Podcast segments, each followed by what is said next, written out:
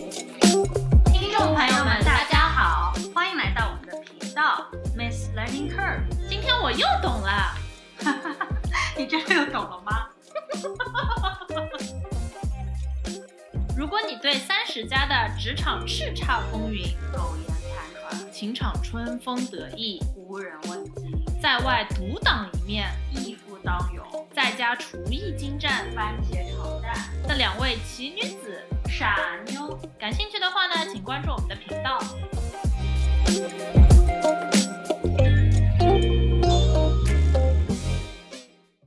仙儿，有件事儿我想跟你聊一聊。你说，你说，我听说你最近一直在加班，超级忙的。最近有股风刮过来了，什么风？我给你看一下我的 calendar。好，的，你看啊，哦这是我昨天 的哦行程。哟，你看这个十二点半，climate use case and cloud。哦哟，两点半，climate risk check in。哦，三点钟，climate risk use case touch point。全都 back to back。四点半，climate risk core team meeting。哦哟，真的是的。你看这股风，这股邪风，这股 climate risk 的气候风险的邪风，是不是刮过来了？哦，我觉得你已经吹被吹上天了。其实我最近也是，我有一个，我现在有一个新的项目，虽然不是直接 c a m e r a 但是就是 ESG 嘛。老板看到以后就马上想起了我，因为老周你前一阵不是拉着我去考试嘛，我现在又开始以每天一百页的阅读量，哼哧哼哧在读那个有六十大章的考试材料。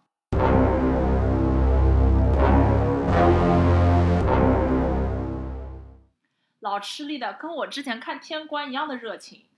对对对，这里我要跟听众朋友们说一下，最近仙儿又被我拉进了个大坑。我们对一的起在复习考试四月份的 SCR 呃 program。SCR 是一个全名是什么来着？Sustainability and Climate Risk。对对，是 GARP 这个协会新出的一个，就继金融风险管理师之后新出的一个气候管理风险师的项目。对对对对对，仙儿和我早鸟报名了全球第二场考试。对的。然后这个话题其实也不是特别新鲜的话题啊，这几年就一直听到什么，你知道，嗯，海平面上涨啦，威尼斯啊、马尔代夫都要淹掉了，大家要快点去玩。还有什么气候变暖啦，北极熊可能要灭亡啦。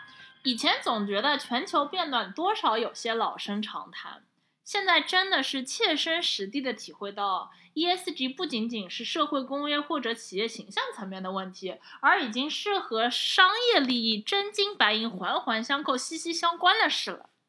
我跟你说，ESG 产品都已经真的上线了，并且我们也已经开始 trade 了。我相信，我相信，现在真的是只要你能谈一下 ESG，就能成为老板眼中的红人，哦客户眼中的香饽饽。呀、这在我的职场也得到了充分验证。嗯，以后我们可以想跟听众讲讲，但其实咨询啊，大家都是 research 小能手，怎么说？每个人就好像是学校你班上的学习委员一样，一旦有热门话题，像这次的这个 E ESG 或 climate risk 话题，嗯每个人每天 email chain 上就不停的给你发各种链接，每个链哎接呀都是一百页的小文章。妈呀！对我最新的新闻，对吧？然后咨询还有一帮什么的人，你知道吗？你说就是是一些拉郎配的文艺委员。剩下那帮文艺委员现在已经看到学习委员一旦努力起来了，马上就小喇叭放出去，跟客户说：“听我们的学习委员跟你科普一下什么是 E ESG。反正就是你们那儿都是要彰显我站在了世界的最前端。”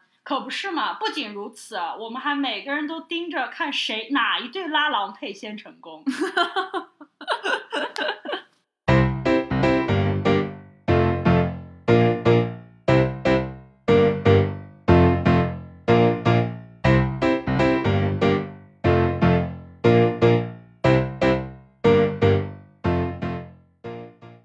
学习委员，你来帮我捋一捋。所以，全球气候变暖到底是真的吗？有什么重要的呢？那些威尼斯、马尔代夫啦，以及北极熊啊，到底怎么样呢？对我跟你摆事实、讲道理的说一说。啊你，来，其实对于这个气候变暖啊，也是这么多年众说纷纭。嗯哼，但我跟你讲几个事实，嗯嗯就这些年，你们看啊，东南亚水灾、嗯加州森林大火、嗯嗯，德州哈维飓风，，对，还有今年冬天中国南部的反常大雪。嗯，我看到这些新以闻，前新闻里就经常说的百年难遇的自然灾害，嗯。现在就是一年都能发生好几对次对，感觉啊就是一直一开新闻好像就来了，一开新闻就来了。对，但是你刚说起下雪，下雪难道不是就是没有变暖的一个印证吗？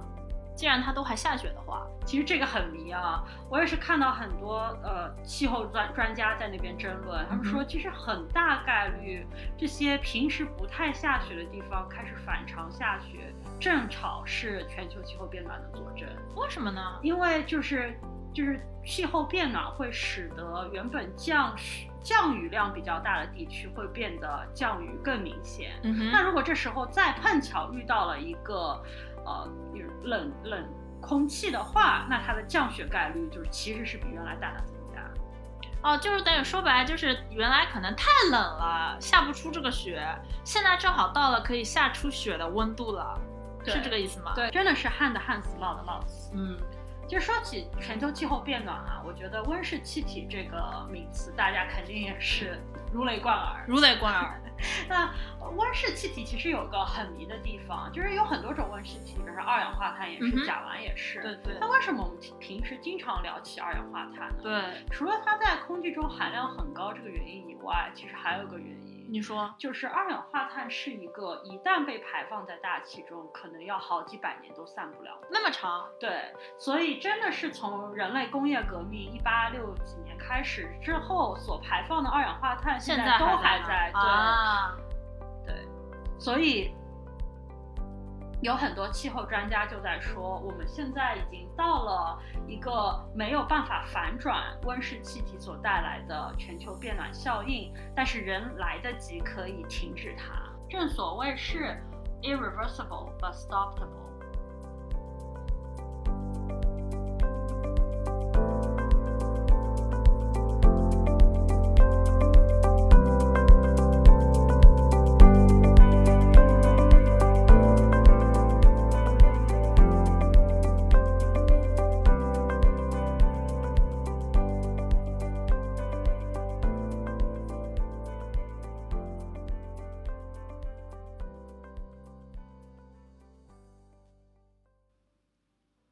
我们刚才有提到两个概念，一个是 climate risk，一个是 ESG，要不要说一下它们有什么关系呢？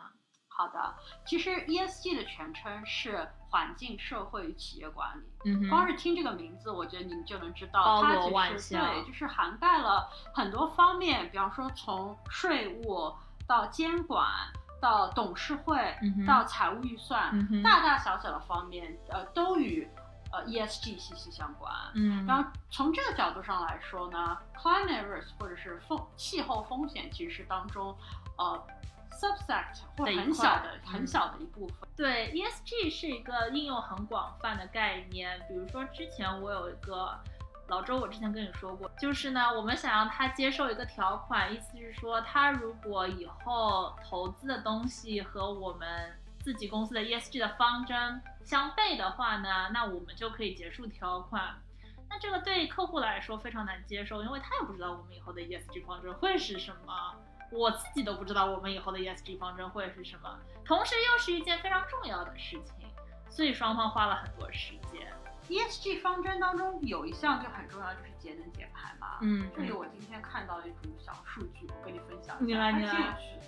就是我们在看这个美国金融业的公司，呃，这个 survey 有六十家公司嘛嗯哼，到底提出了多少节能减排小措施？嗯然后我们就看到呢，如果这个六十家的平均值，比方说是一百一、一百二左右的话，嗯那剔除当中一家公司、一家银行，嗯哼，那整个呃平均值瞬间掉到六十。 哇塞，哪一家是？还有一家叫银行，哦，哇，这就是传说中的以一己之力拉高了平均水准两倍，对对，它一家就有三千多哦条。他自己是别人的六十倍。妈呀，那他都是怎么做到的呀？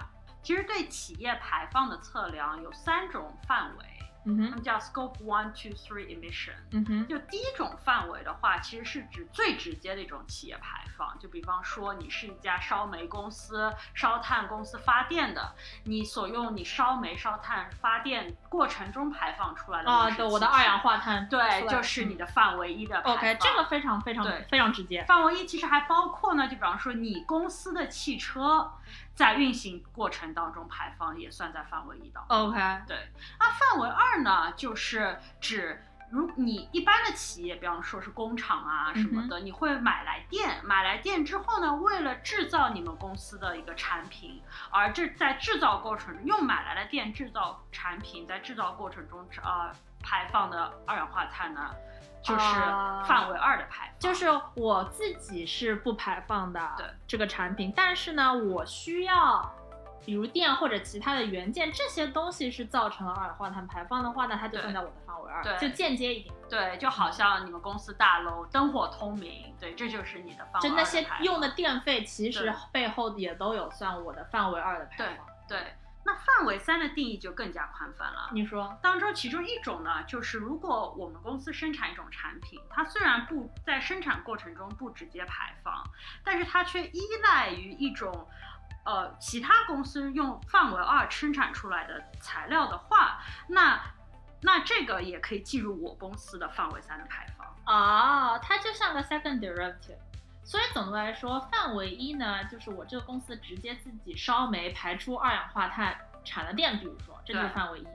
范围二呢，就是说我用了范围一产出的电，造了一个别的某个种商品，对那我就是范围二。对范围三呢，就是说我用了范围二造出的那别的某种商品，造出了新的东西，那我就是范围三了对，啊！我懂这个逻辑了。呃，但也不仅如此，哦，范围三还包括其他的，比方我给你举个例子你啊，说，就比方说我们作为消费者去宜家买家具，嗯哼，我开车去宜家过程当中所有的排放也都可以算进宜家的范围三排放当中。哦，真的吗？那像宜家这种店一直都开得很远的，他们范围三应该很高吧？因为我记得大家都是开车开得很远去他那儿买东西啊。啊，正是如此，你说的对。所以宜家现在的一个节能减排的措施就是可以送货上门。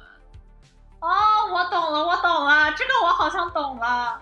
但是那送货的小哥他们的排放怎么算呢？啊，这里也得一分为二的看。哦，你如说果这个车是宜家的车呢，那还是得算进它的范围一的排放。啊，因为是直接的，对嗯，但大多数情况下很有可能是外包给一个运送运送公司。嗯哼那在那个情况下，它还是它的范围三排放。哦，但是在那个情况下，因为他们的路线一定比我们每一个人自己开车去宜家要来的好，他们肯优定化对总体路线肯定短，这个是我最喜欢的话题，这是我的毕业论文，这个下次我们有空一定要做一期，这个就是非常著名的 traveling salesman problem，哦，那我一定要洗耳恭听。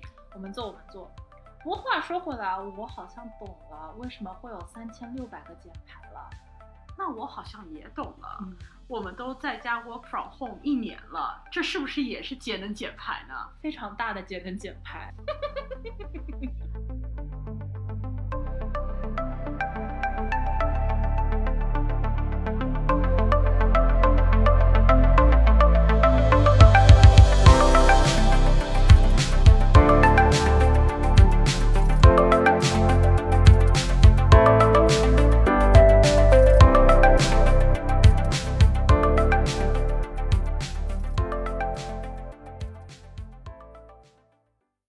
说了这么多，我觉得我们还是书归正传，说说 ESG 到底对从事金融业的我们有造成什么改变呢？嗯嗯，在我看来啊，起码得分为两大类。哦，你说，呃，一种就是绿色投资、嗯或者对绿色债券，嗯，对对对，呃，也是仙儿你在做的那一嗯块。嗯嗯还有一块呢，我觉得就是和我的老本行息息相关，就是风险管理了。啊、我觉得绿色投资这边啊，就是 green investment。嗯，就像我们刚才说的，因为这个气候的原因嘛，以前那种百年难遇的灾害，现在过两年就会来自非常大的。然后呢，这些非常大的或者极端的，我们说气候的灾害呢，基本上都会导致股市大股东。比如说比较特别大的例子就是二零一一年泰国有一次洪水，然后就导致它当时的股市四十天内跌了百分之三十。像这样原来百年难遇的事情，大家一般也不会去关注或者去故意预测它。那现在因为它变成了一件比较经常会发生的事情了以后呢，就有很多人开始去研究，以及就是讨论怎么去规避风险，甚至怎么从这当中盈利。还有，当新的科技以及新能源出来的时候呢，市场对他们就会有一种狂热的追捧。比如看特斯拉，它的股价比起去年已经涨了八九倍了。说起对 Elon Musk 的追捧，这里就不得不提老高最近破格给他做了第二期视频，标标题写作“最接近最接近神的男人的男人哇，重复加重复，他真的是铁粉啊！像刚才提到的绿色债券也是现在非常火爆的行业。这里有两个概念，一个是绿色债券 （green bond） 和棕色债券 （brown bond）。那绿色债券呢，主要就是指那些低碳、节能、新能源之类的呃领域。与此相对的呢，就是棕色行业，那可能就是铝、钢铁等等一些重工业。二零二一年全球绿色债券发行量的预估是三千五百亿美元。三年前只还是这的一半而已。亚洲呢，更是绿色债券发行的主战场，各国央行都非常的积极参与这件事。比如说新加坡，它有经常会发一些绿色债券。”。这么说来，我前两天读到一篇新闻，讲今年二月香港特别行政区也发行了二十五亿美元的绿色债券。哦，他们对也非常积极。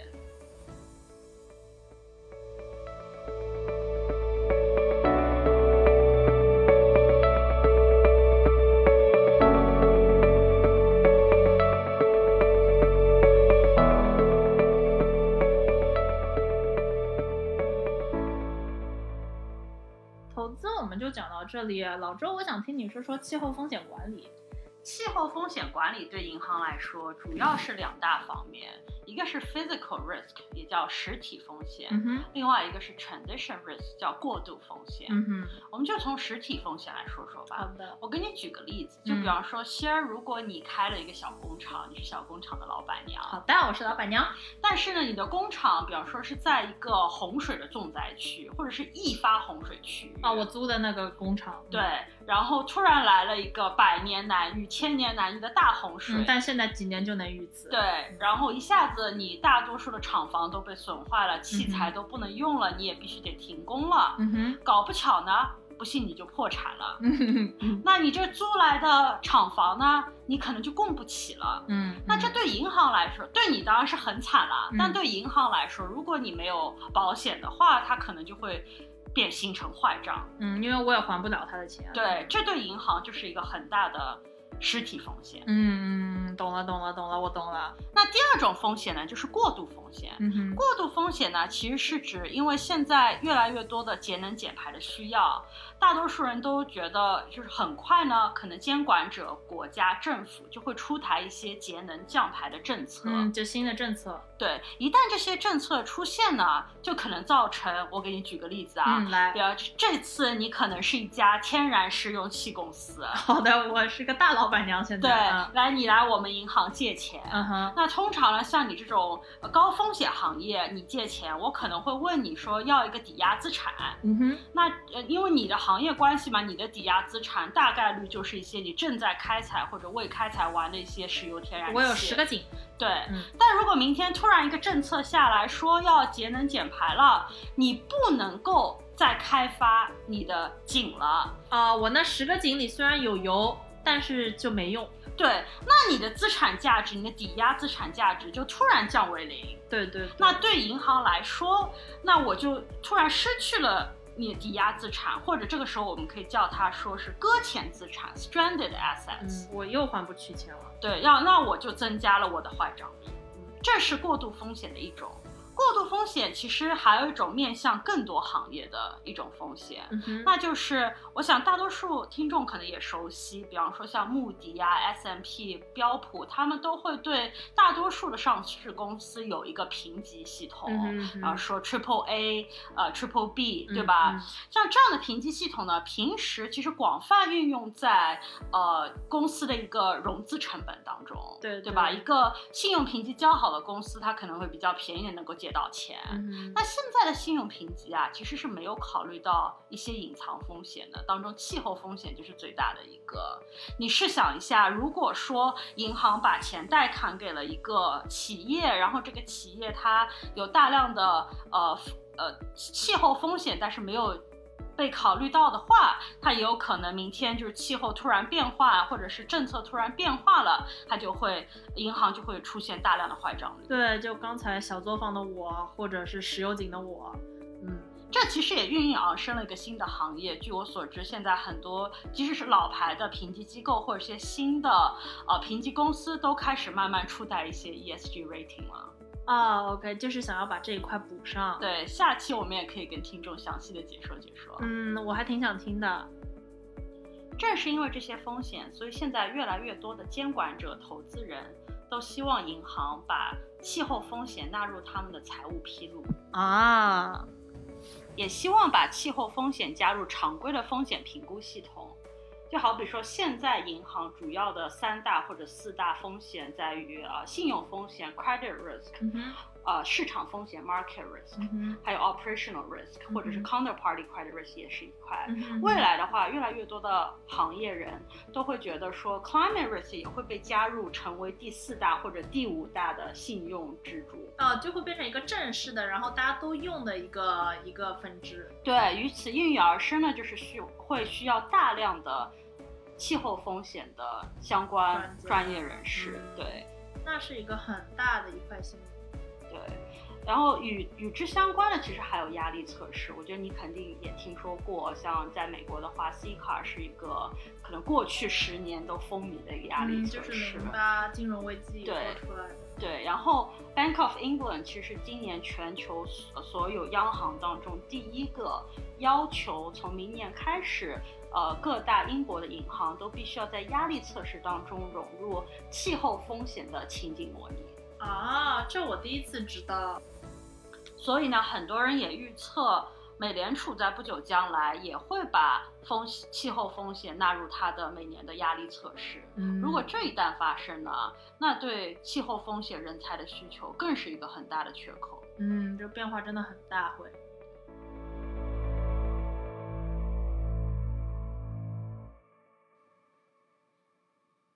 说到这儿，关于 ESG 我们聊的也差不多啦。嗯，我觉得还有很多细节可以聊，我觉得我们可以再做一期。嗯，好的好的，那观众朋友们就期待我们下次再聊 ESG E 啦，拜拜。